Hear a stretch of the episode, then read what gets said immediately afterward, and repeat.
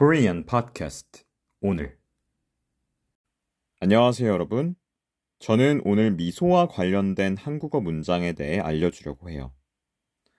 우리나라에서는 아무리 힘든 상황에서도 미소를 잃지 말자는 이야기를 많이 해요. 힘든 상황에서도 웃다 보면 좋은 상황이 생길 수 있고 힘든 상황이라는 게 항상 힘든 것만으로 끝나는 건 아니잖아요. 버티다 보면 또 좋은 날이 오고 문제는 해결되기 마련이니까요. 제가 소개해주고 싶은 여러 가지 문장이 있는데요. 첫 번째는 웃으면 복이 온다입니다. 복이란 행운을 이야기해요. 웃으면 좋은 일이 생긴다는 이야기입니다.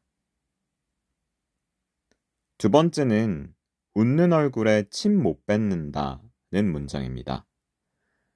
침을 뱉는다는 것은 모욕을 하거나 거절을 한다는 의미인데요.